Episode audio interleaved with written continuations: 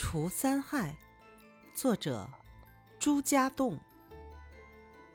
古时候有个人叫周楚，他年轻时性格十分暴躁，仗着自己力气大、武艺强，在村里横行霸道，村民们有苦不敢说。后来，只要周楚一上街，人们就远远地躲开他。村民们常常在背地里抱怨说：“山里的猛虎，河里的恶龙，还有村里的周楚，简直是三个害人精。不除掉这三害，我们就永远没有好日子过。”一天，有人想了个主意，他对村民说：“三害当中，就属周楚最厉害了，我们干脆叫周楚。”上山杀虎，下河斩龙。要是他成功了，三害就只剩下一害。你们说是不是？人们觉得他说的很有道理，就让一个胆子大的人去找周楚。这个人见了周楚，一个劲儿的夸他有胆量、本领高，上山能打虎，下水能斩龙，是天下第一的大英雄。周楚听得十分高兴，拍着那个人的肩膀说：“在我周楚眼里，那猛虎和恶龙算不得什么，看我明天就去收拾他们。”第二天，周楚果然带着棍子上山了，他的身影消失在山林中，久久没有动静。人们在村口焦急地等待着，直到傍晚。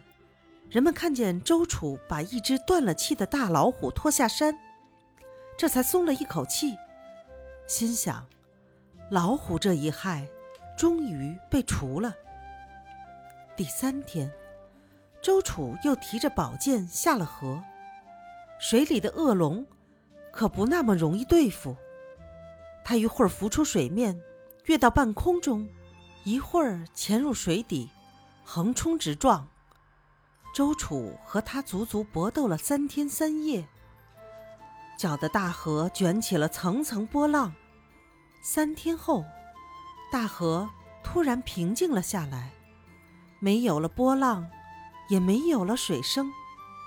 人们站在河边四处张望，既没看到恶龙，也没看到周楚，一时不知道该怎么办才好。这时。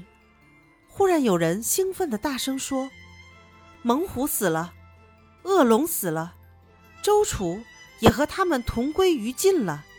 这下三害都除了。”一听这话，人群中立刻发出阵阵欢呼。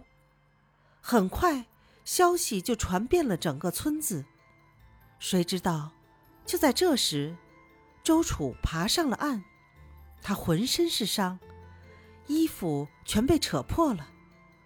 原来，他和恶龙搏斗的时候，被水流冲到了很远的地方，好不容易才返回原地。疲惫不堪的周楚听到人们的话，不由得呆住了。他实在想不通，为什么乡亲们把他和害人的猛虎、恶龙合称为三害呢？他想找个人问一问，可是人们看到他，都害怕的躲开了。人们的举动引起了周楚的深思，他终于认识到自己的错误，决定痛改前非。最终，周楚成了一个受人敬重的人。